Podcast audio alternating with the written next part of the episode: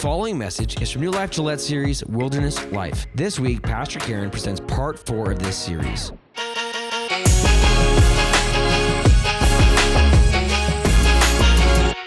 Welcome to everyone here in the room this morning. I'm so glad you're here. If it's your first time here, welcome, welcome, welcome home. To those of you who are watching online, to those of you at the prison, at the jail, we thank you so much for joining us. We are so blessed to be the body of Christ together wherever we are. Now, today we are in the fourth week of this series that we have called Wilderness Life. We've been talking about life in the wilderness. In the first week of this series, Pastor Mike shared with us, and he told us that the way that God comes to us when we're in those wilderness times is not always the way that we expect. Sometimes he comes to us quietly, like a whisper.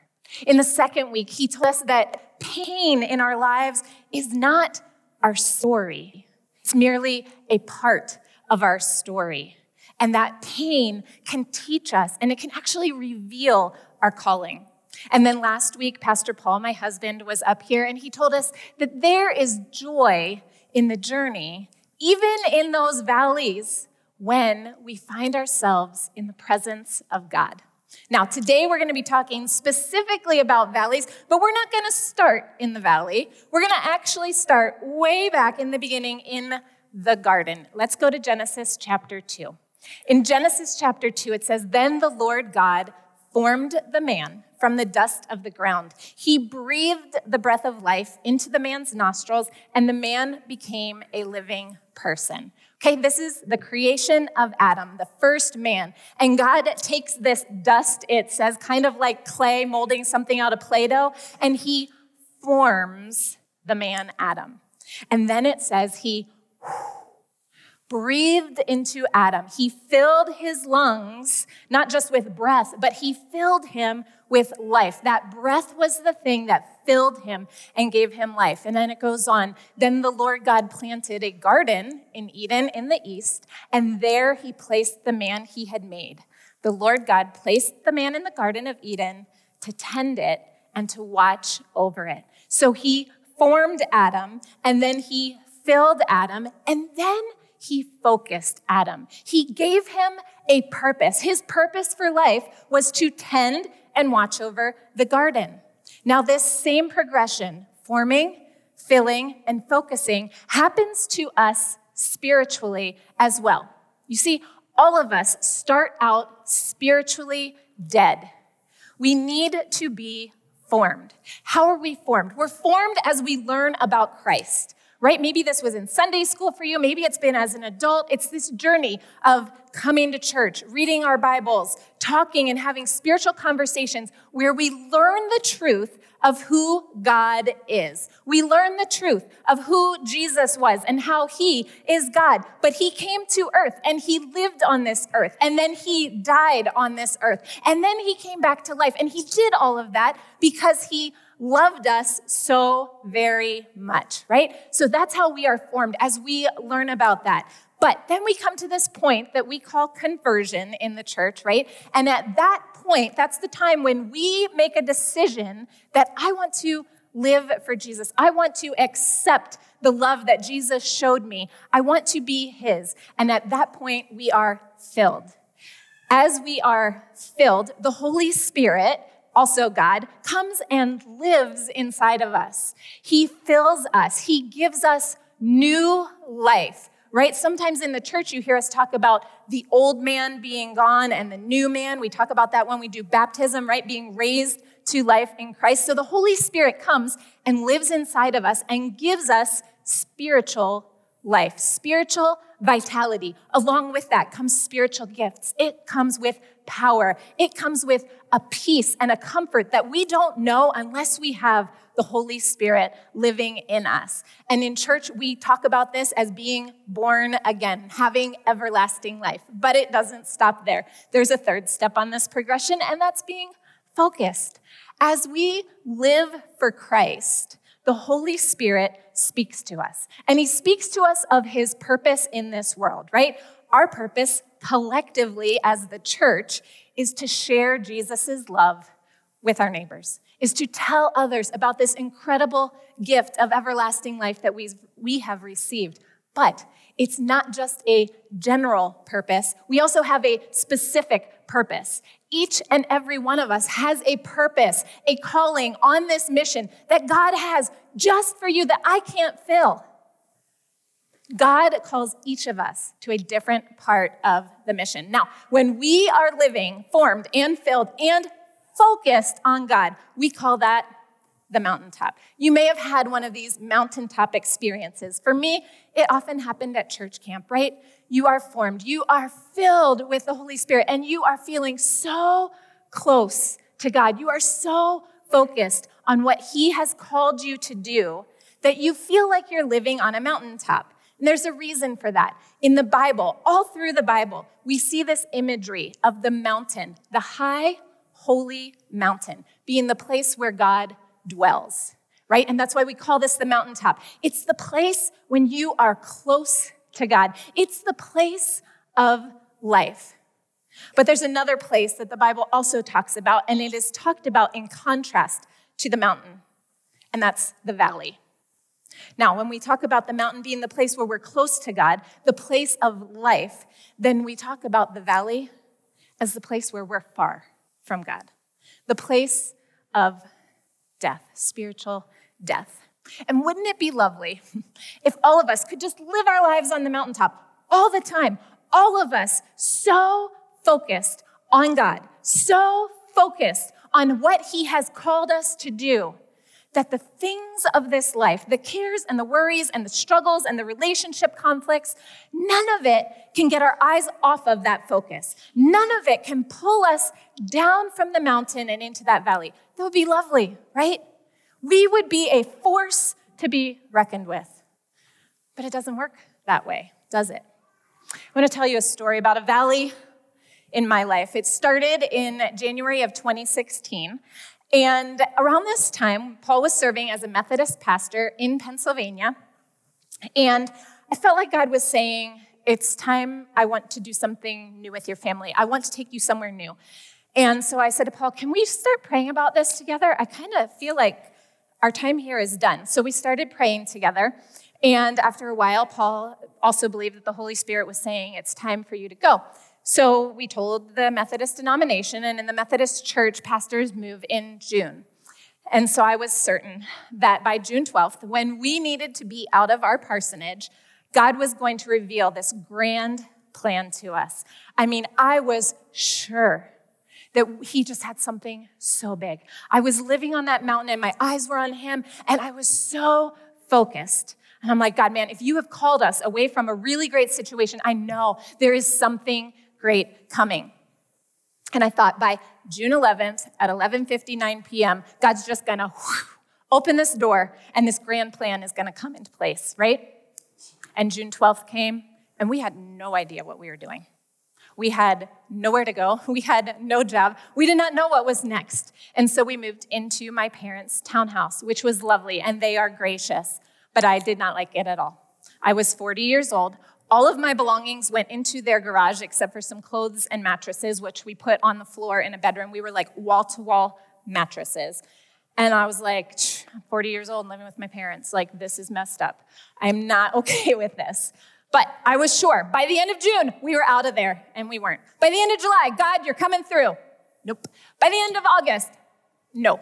And then my kids had to start doing school on their mattresses in the townhouse which would have been great, except that I felt like God had called us to this great purpose, and then He just left us high and dry. We had no idea where we were going, and I started to get frustrated. And then Paul had to get a job to support us, and it wasn't being a pastor. And I thought, this is not fair, God. This is not okay. And November came and went, and December came and went. And by this time, I was completely disillusioned.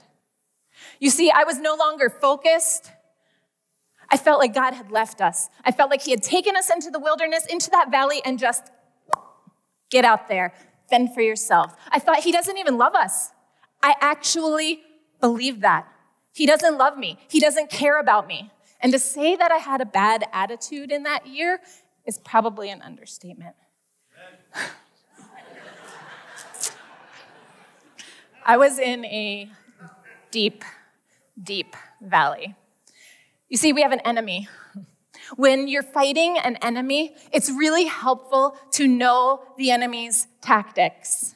It's really helpful to know that this enemy, he's called the Satan, and he wants us living in the valley because he knows that when we are in the valley, we are completely ineffective.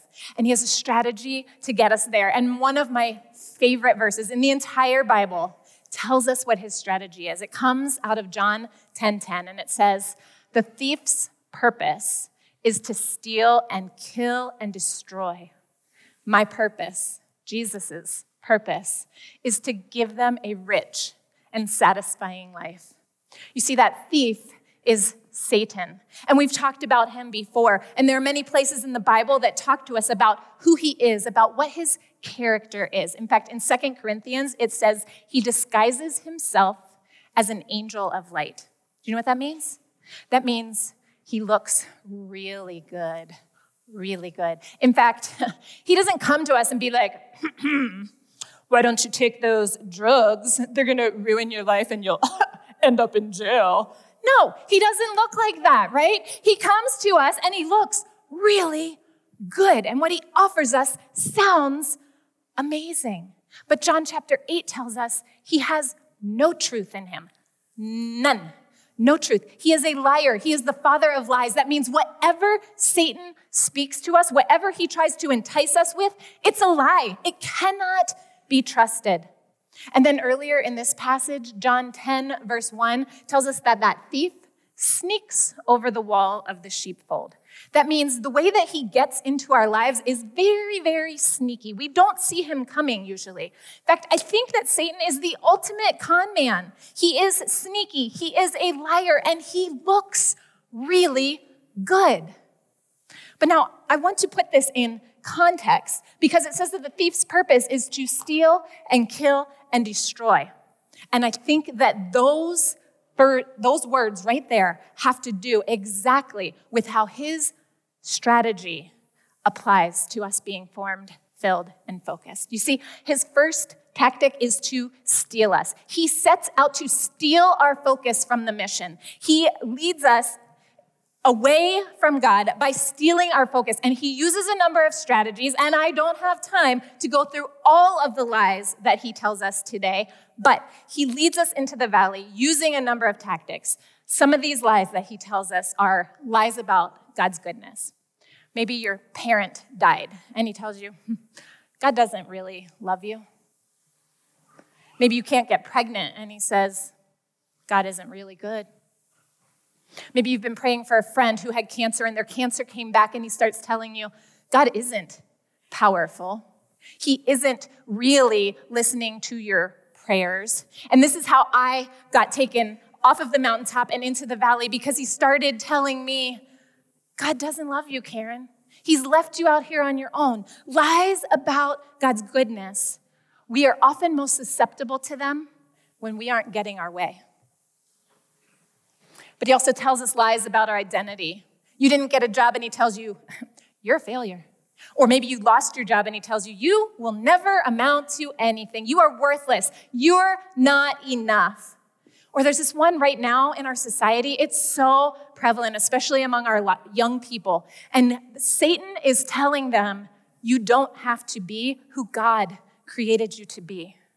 You can be whoever you want to be. Recreate yourself. Being a woman isn't okay, it's not working for you, be a man. Being a man isn't working for you, be a woman. And Satan speaks these lies to us, and he tells us that we can create our identity. And we're most susceptible to these lies when we are feeling disvalued, discouraged, and vulnerable. He also tells us lies about others. He tells us, He'll never change. She'll hurt you. Don't trust her. He's just like his father. Leave them, build up walls, keep them at arm's length. You don't need them. They won't like you. Don't let them see the real you. He tells us lies about these people around us, and we are most susceptible to those lies when we're already in conflict in a relationship. He also tells us lies about self sufficiency. You don't need God. Do life on your own. You don't need friends. You don't need a life group. Do whatever makes you happy. Who cares how it affects anyone else? They don't matter. Live for you. Be you. And we're most susceptible to those lies when we're too busy. And with those lies, that sneaky, cunning little con man tries to get us from this place of glory, this place where we are on the mountain with God, and he tries to get us unfocused and turning and heading down that mountain. He tries to get our eyes off of the mission, and he's trying to lure us into this valley, and he promises that it is lush and green when you get there. But it's not. That valley is desolate, it is a place of death. And his next tactic when he gets you there is to kill your spirit.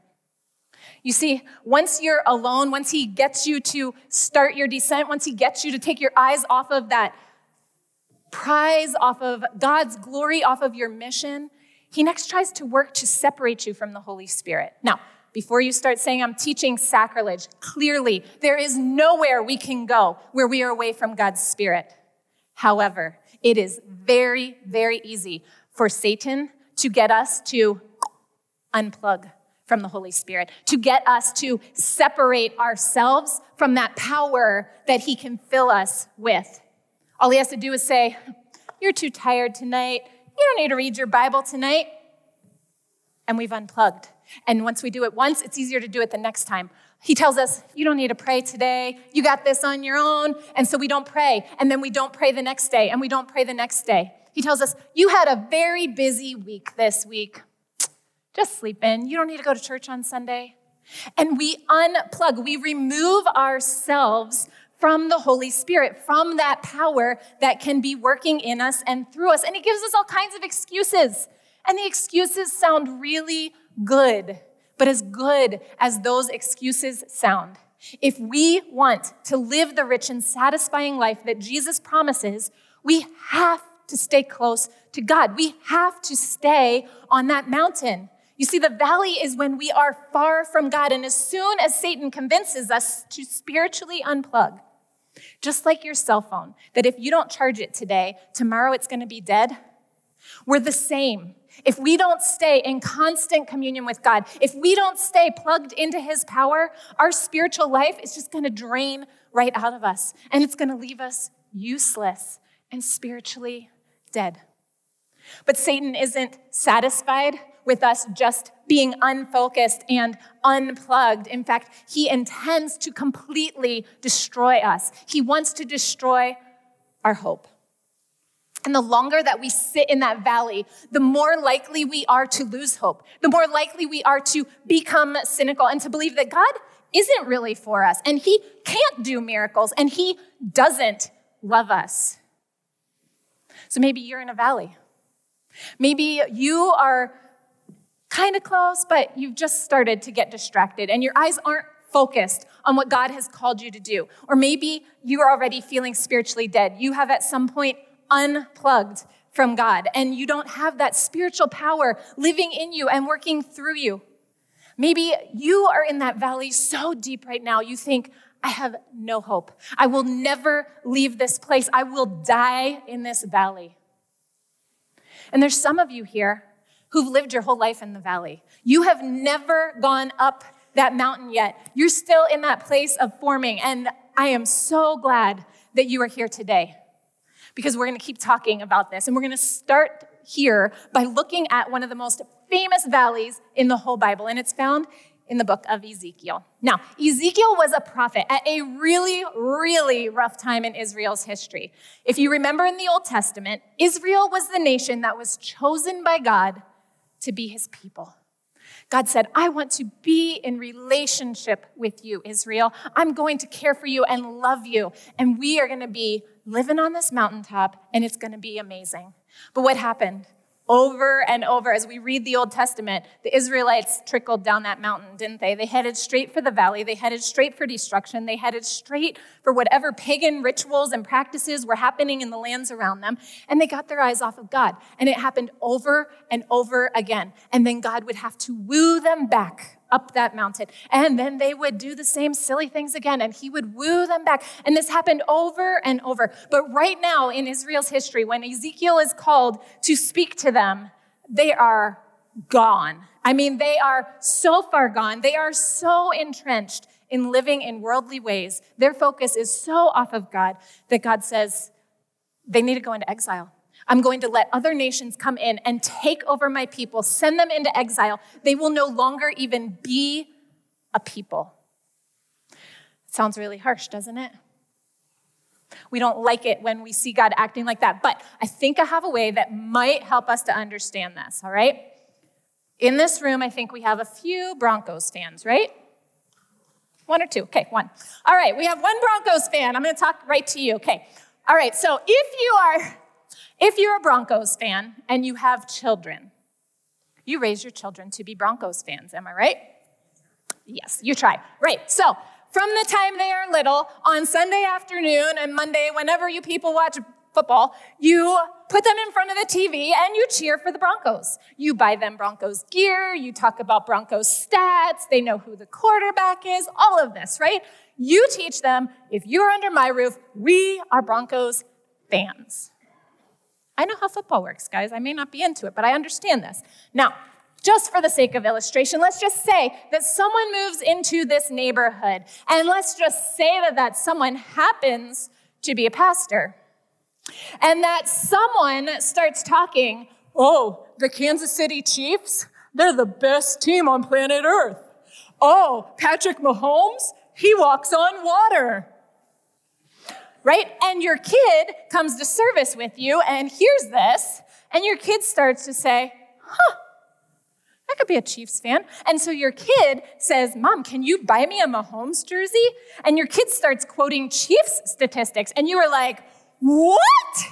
Who are you? I don't even know you, kid. You are not my child. Out of my house right now. And you send them into exile, right? Because they have forgotten who they are. They are Denver Broncos fans. And this is what God is saying People, my people, you are acting like a Kansas City Chiefs fan. Out of here. We're going to jump all the way to chapter 37 and see what he has to say to them next. The Lord took hold of me, and I was carried away by the Spirit of the Lord to a valley. Okay, we just went to Disney.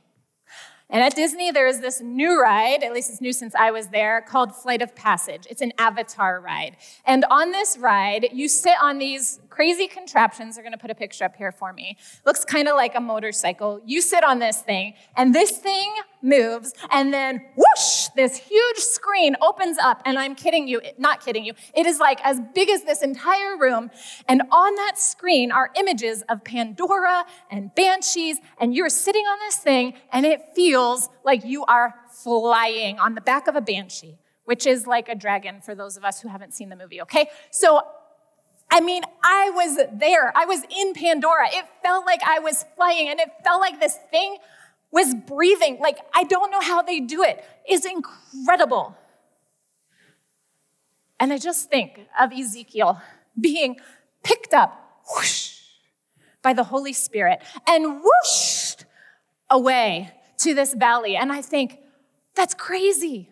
That's absolutely crazy. Better than the best Disney ride must have been this experience that Ezekiel had, except that this experience that he had wasn't Disney, right? It didn't end awesome. In fact, it says he was carried away to a valley filled with bones. Like, what?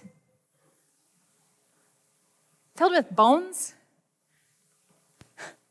It goes on, it says, He led me all around among the bones that covered the valley floor. They were scattered everywhere across the ground and they were completely dried out. So here's Ezekiel tiptoeing through this valley, trying not to step on these dead bones. And he's probably thinking, like, why did you bring me here, God? This is gross. This is terrible. This is a place of desolation. And it's not just like these bones were dead, right? Is there a deader than dead? Dead? Like these bones, they were past the flies swarming stage. They were past the vultures picking flesh off of them stage. They were past the rotting in the sun or even the decomposing or even the bare bones stage. It says they were completely dried out. So whoever these people were, they were dead, dead. Then he asked me, Son of man, can these dead, dead bones become living people again?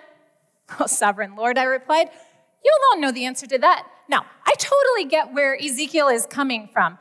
God has shown Ezekiel some pretty gnarly visions to this point. He's asked him to do some terrible things and say some awful things to his people. And I think Ezekiel is afraid.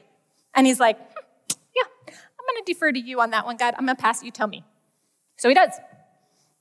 Verse 4 says, Then he said to me, Speak a prophetic message to these bones and say, Dry bones, listen to the word of the Lord. This is what the sovereign Lord says. Look, I am going to put breath into you and make you live again. I will put flesh and muscles on you and cover you with skin. I will put breath in you and you will come to life. Then you will know that I am the Lord. So I spoke this message just as he told me. Suddenly, as I spoke, there was a rattling noise all across the valley. The bones of each body came together and attached themselves as complete skeletons. And then, as I watched, muscles and flesh formed over the bones. Then skin formed to cover their bodies, but they still had no breath in them. Now, can you imagine this scene? These bones, probably thousands of people's bones, are scattered across this huge, expansive valley. And suddenly, bones are just flying everywhere and they're attaching to each other. And then hearts start beating inside of these skeletons, and livers and spleens, and all of these other organs start going. And then muscles and skin covers these bodies, right? And they become people. And suddenly, there's all of these dead people laying on this valley floor. And you remember when God formed Adam, he didn't just form him, but then he filled him. And I bet Ezekiel's thinking this what's God about to do with all of these people, right? Then he said to me, Speak a prophetic message to the winds, Son of Man. Speak a prophetic message and say, This is what the sovereign Lord says Come, O breath of the four winds. Breathe into these dead bodies so they may live again. So I spoke the message as he commanded me, and breath came into their bodies. Can you imagine the sound? No, there's only a few hundred of us here today, but we're going to recreate this. I'm going to count one, two, and on three, everyone in the room is going to draw in the most big, dramatic breath you can breathe. Ready? One, two. the sound of thousands of bodies suddenly drawing in this breath. And it says they all came to life and stood up on their feet, a great army.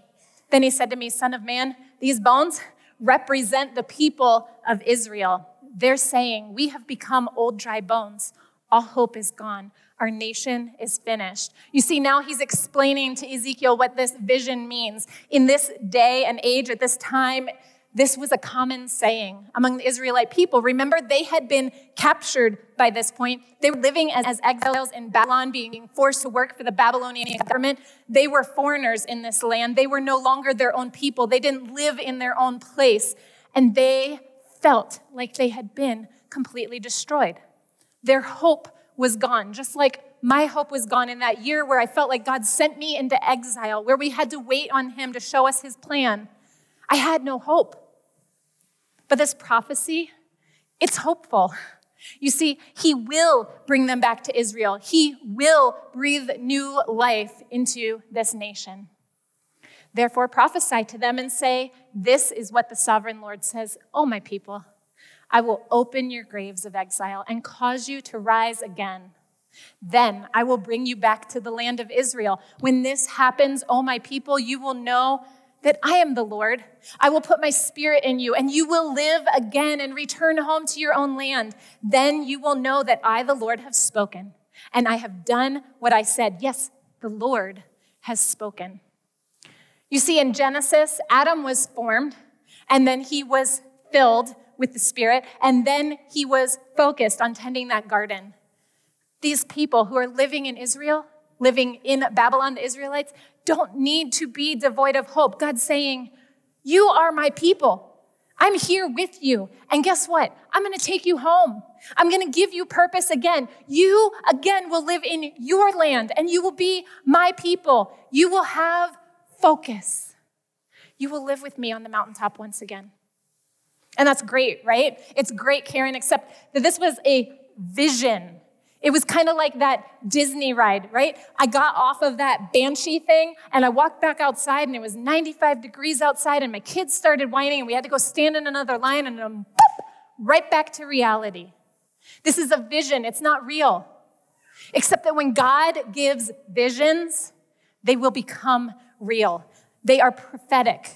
And God intended to do this, and He did do this. He took his people back and he moved them back to their land, and he was their God and they were his people, and he did everything that Ezekiel prophesied.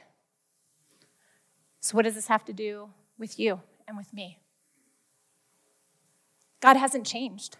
He hasn't changed. The same God that did that thing for those people, that put new life back into them, that took them back to their homeland, that same God who brought Jesus back to life, that same God will someday resurrect those who live in him, those who believe in him. But it's not just for someday. That same God is working today and he is bringing dead things to life all the time. That valley where the Israelites were, that valley where Satan intended to just destroy them and leave them there with no hope forever, was the valley where God met them. It was the valley where God met them. And that valley where you feel dead is the valley where God intends to meet you. So, where are you right now? Where are you? Are you on that mountaintop? Are you living the rich and satisfying life? Or has the enemy tried to convince you that life away from God, life in that valley, is better? We have to remember that the valley is a place of death? Have you been destroyed? Have you lost hope? Or have you been in that valley for so long that just like the Israelites, you're saying, My hope is gone? If that's where you are, there is hope. Because just like God came to that valley and formed and filled and refocused those bones, just like God worked in the Israelites' life and brought them back, that valley, that place where you feel there is no hope, that is the very place where He will meet you. That is the very place where He intends to bring you back to life. There is nothing so dead, not even dead, dead, that God can't undead it. There is nothing that God cannot bring back to life. So if you feel like that, maybe you need to be reformed. You need to go back to the basics. You need to read, you need to learn, you need to talk to a mentor, you need to listen to good teaching. You need to show up at church every week and let Him reform you with truth. Do you feel like you're dead? Like you've been killed? Like your spirit is lost all vitality? What parts of your life feel dead? Where have you shut God out? Where are you trying to be self sufficient? Because when we are unplugged, we lose power. So if you feel dead, you need to be refilled. You need to get plugged back into the Holy Spirit. How do you do that? You pray, you read your Bible, you ask Him to fill you, you ask Him to speak to you again. Maybe you're kind of close, but He's just stolen your focus. You're just starting your descent, right? Maybe He has stolen your focus. But here's what I want to say to you that valley, that valley with all those dead bones where he wants to get you, it isn't a place of mass murder. See, Satan is a sniper, and he looks for an easy target. That year when we were in exile, Paul was thriving. Paul says it's one of the best years of his life. He's never been so close to God. He was focused, but I was an easy target. You see, Satan saw my weakness, he saw my pride, he saw my vulnerabilities, he saw my brokenness, and he stole my focus. So if you have been stolen, you need to be refocused. Join a life group. Start serving. Ask God to show you God, how do I fit into this mission? What is my purpose? We need to be reformed. We need to be refilled and we need to be refocused.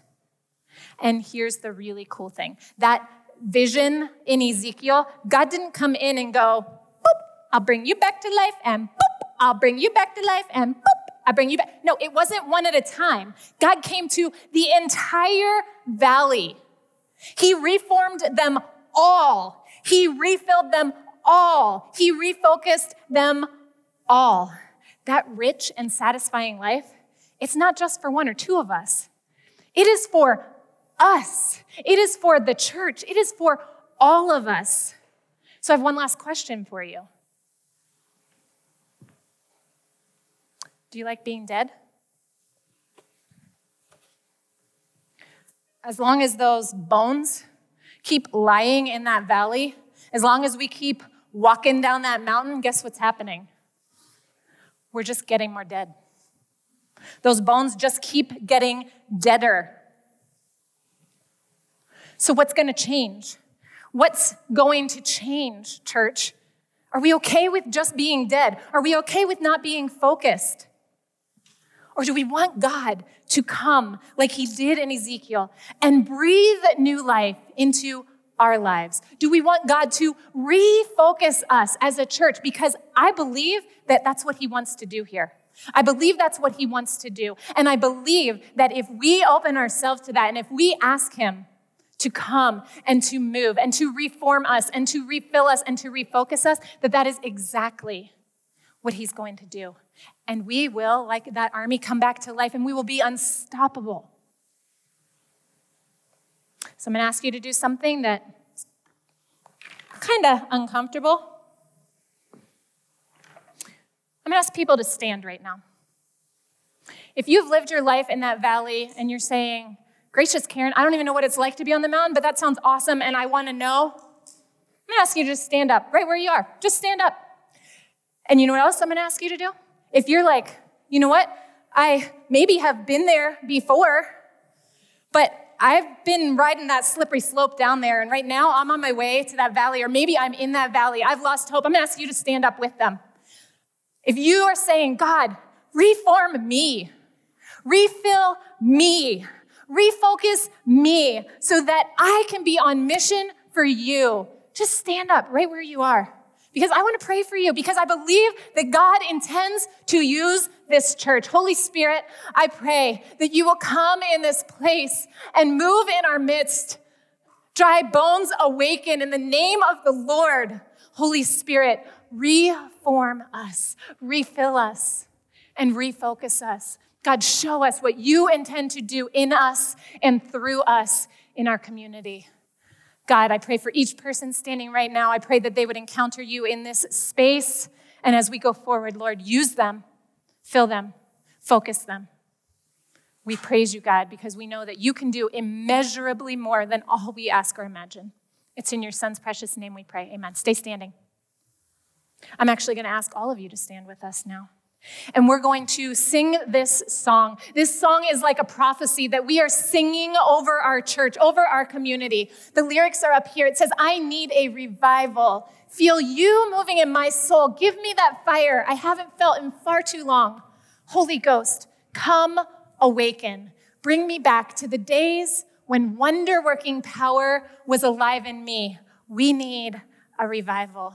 The band is going to lead us, and I ask you to sing that with passion. Sing it over each other. Holy Spirit, come and work in our midst.